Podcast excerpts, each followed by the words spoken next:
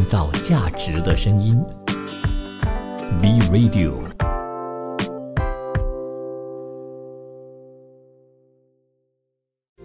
新趋势、新商机、新兴商业模式。今天是三月二号，星期四，欢迎收听国际经济一二三，我是锦川，我是康欣。相信不少人呢都听过吃昆虫这件事情哈，就是说，呃，可能就是要取代一些蛋白质的来源了哈。但是说到昆虫，你会吃吗？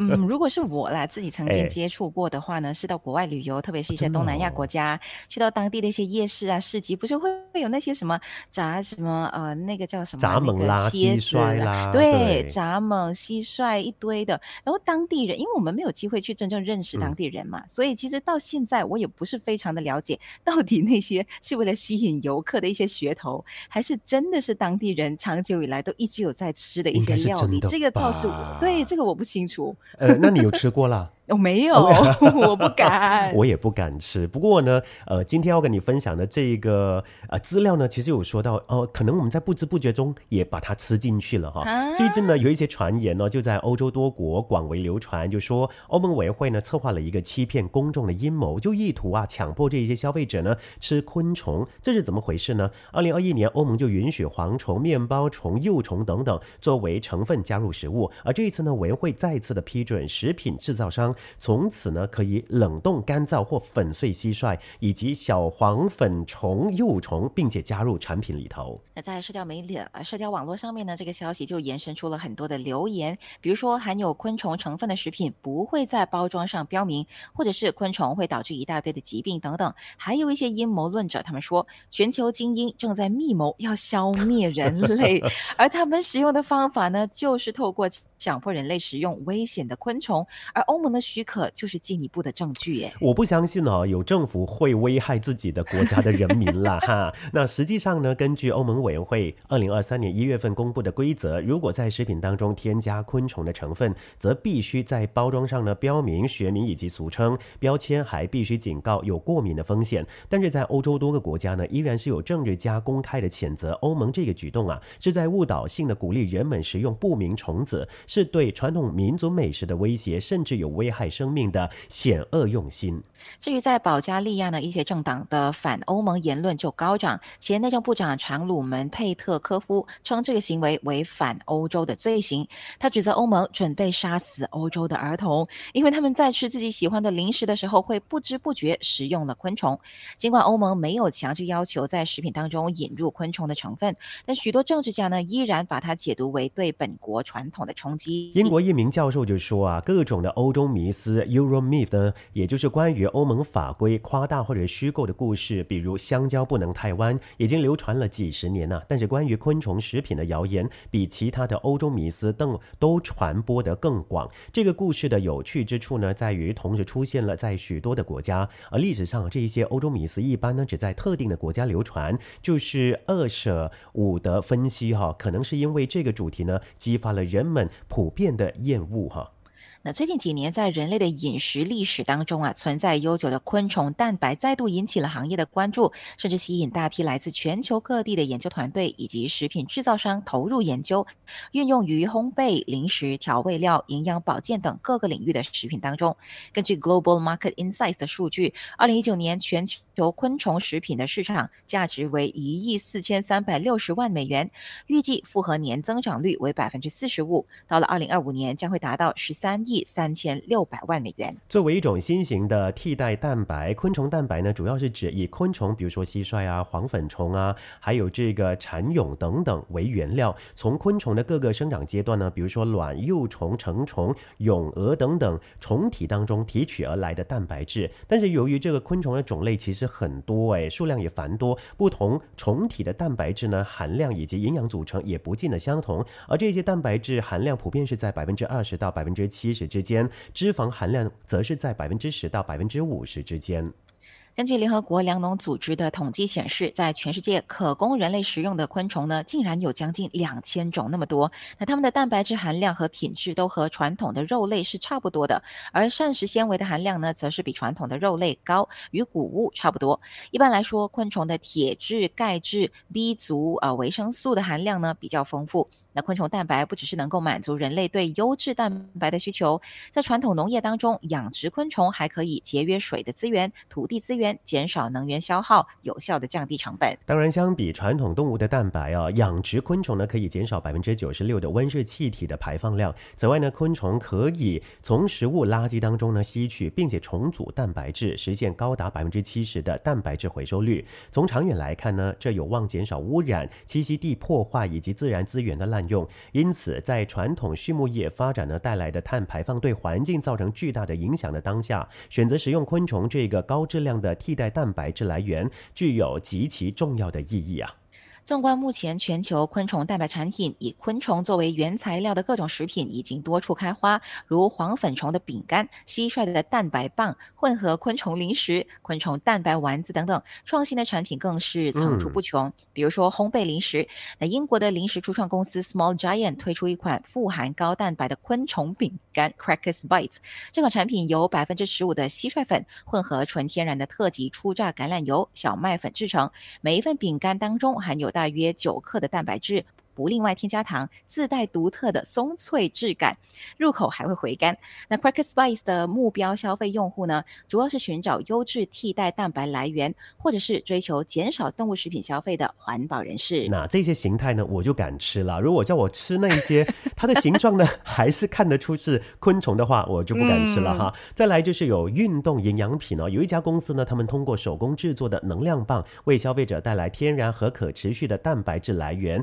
除了是说通过添加蟋蟀粉呢作为能量棒的主要蛋白质来源，产品还添加了多种的口味的水果干啦、坚果以及有机成分，不仅是为产品提供更多额外的营养，还完美的覆盖了蟋蟀粉的味道哈。那每条产品的蛋白质含量可以高达十五克，适合正在寻找健康饮食方式，并且同时减少碳足迹的消呃环保消费者们呐。所以听过了这么多好处之后，其实就真的再也没没有理由去拒绝食用这些所谓的昆虫 蛋白。它不单只是对我们身体好，还对环境好哎。但其实说回来了，也就是一个习惯的问题而已。慢慢慢慢，可能我们就可以接受了。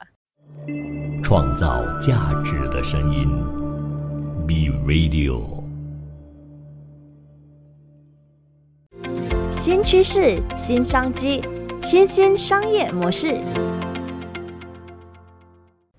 接下来的新兴商业模式，我们聊一下大家都非常熟悉的一个品牌，就是优衣库 （Uniqlo）。二零二三年二月十号，优衣库 U 系列春夏季正式上市了。而在更早之前，社交平台上就已经开始出现不少的分享帖子，以 U 系列为主题的小红书笔记新增了一千三百一十九条。在产品上线的第二天，也就是二月十一号，小红书相关笔记的阅读量达到一百八十四万七千，攀上一个高峰。那后续又分别在二月十五和十七号。号出现互动量破万的 U 系列穿搭笔记。U 系列二零二三春季春夏季呢上线两个星期，也就截至二月二十四号为止呢，在春天真正来临之前卖的也算是不错。在月销量十大的 U 系列产品当中，衣服和裤子呢各占了一半。而至今卖的最好的就是一款九十九元的 Airism T 恤，月销量在一万以上。卖点呢就是穿上有凉感、舒服以及清爽。其次呢是一款七十九元的圆领 T 恤，月销量也达到七千以上。有十种颜色可以选择，但是基本呢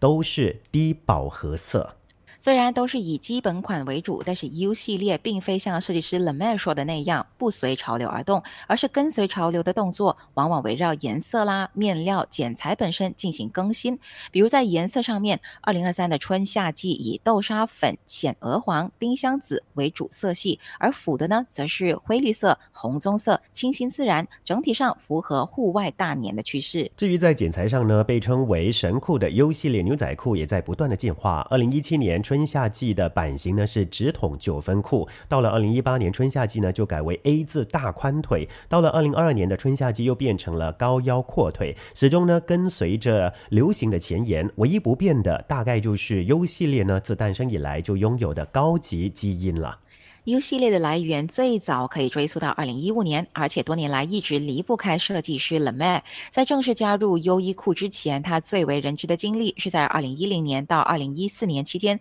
在爱马仕担任首席女装设计师。离职之后，在二零一五年开始专注打造个人品牌 l e m a 以法式极简优雅的风格闻名。也是在二零一五年，优衣库邀请 l e m a 推出设计师联名系列第一季，结果大获成功。那并不是优衣库第一次与设设计师联名合作，但是因为打着设计师是爱马仕前任创意总监，以及用优衣库的价格买爱马仕的噱头，造成了联名款呢被疯抢的现象。而这次联名呢，从此也成为了教科书级别的案例。由于联名系列大卖，两人的审美呢也非常的相似。一年之后呢，优衣库的创始人也就是刘景正呢，就邀请了 m a r 正式担任优衣库巴黎研发中心创意设计总监，全权负责 Le m a r Crossover Uniqlo 的联名系列了。于是 l e m a 在二零一六年正式加入优衣库，并将联名系列改名为 U 系列，而希望呢为优衣库打造时尚和功能性兼备的单品。从小红书相关笔记的高频词来看，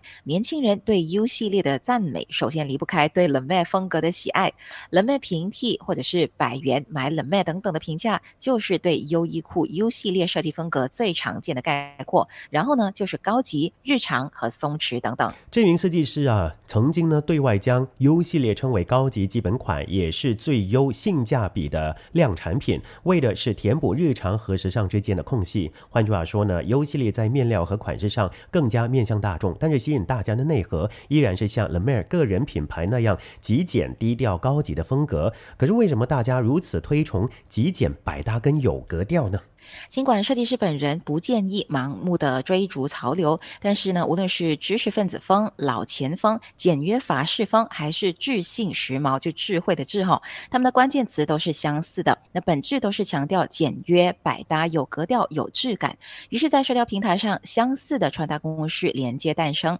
低饱和色系的颜色，略微宽松的版型，同色系的叠搭，再配上一副金属框的眼镜，一个造型独特的包包，一顶同色系的帽子。所以举手投足之间呢，这个智性美就会充斥在衣服每一个不经意的褶皱里面。那这种符号化穿搭的背后呢，往往隐藏着人们对松弛感的渴望。人们通过渴望通过呢质感穿搭，让自己看起来更像精英，甚至更有权利。如果你在社交平台上多刷几屏呢，就会发现优雅法式风的分享笔记当中，常常强调仿佛贵族在南法悠闲度假的呃这个既视感哈，知识分子。风和老前锋呢，则大约是等于低调，但是有品味，重视物质，但是大脑性感呐。而且这恐怕并不是一种个人的自我意淫。举个例子来说，保罗·福塞尔早在上个世纪八十年代就在社会学著作《格调、社会等级与生活品味》当中犀利的指出社会不同等级的品味的区别。那书里的第三章以貌取人当中是这么提到的：带有灰色的低饱和色呢，是决定中上阶层衣着品味的两条基本准则之一。颜色越柔和，暗淡越有档次，低调是共同的倾向。换句话说。呢，这些风格都早已经被共同塑造成一种看似不经意，实际呢却意味着一种更加高级的审美。当然，这没有好坏之分了，反而说明呢，许多年轻人正是因为无法处在这样的状态中，才会被勾起对松弛感穿搭以及高级感穿搭的向往。人们通常呢，啊，通过这个时尚想要达成的目的，依旧是靠近更理想的自我。那我们回到最现实的层面来说，当年轻人收入和支出收紧，对购物的规划也在转型，就希望一件顶好几件，构建自己的胶囊衣柜。这和过去单纯的省钱抠门是不同的。那以前提到百搭，通常是指一件普通的白 T 啦，一条水洗耐磨的牛仔裤啦，或者是一双普通的小白鞋。而现在呢，年轻人对百搭的定义发生了变化，而且对品质的要求更高了，又要经典耐用，也愿意为设计和面料花更多的钱，希望拥有基础款标准件以上的穿着体验。正如这名设计师所说的，时尚趋势呢，每六个月就会更新一次，但是自我风格不会。我们所理解的奢侈呢，不应该是消费主义，而是实用主义。于是呢，高级基本款走红，简单松弛的无性别穿搭也逐渐成为一种流行的可持续的生。生活方式也就在情理之中、意料之内了。当然，我觉得这个消费上呢，每个人还是有自己的喜好，还是有人会在网络上或者是电商平台找那一些真的很便宜，也不用说呃太过有质感，但是穿看上去呢也特别漂亮的一些衣服就好了。因为毕竟就这个呃潮流是一直在更换的嘛，这一些单品呢你很快就会买，也不需要买的太贵。我觉得这还是因人而异的啦。创造价值的声音，B Radio。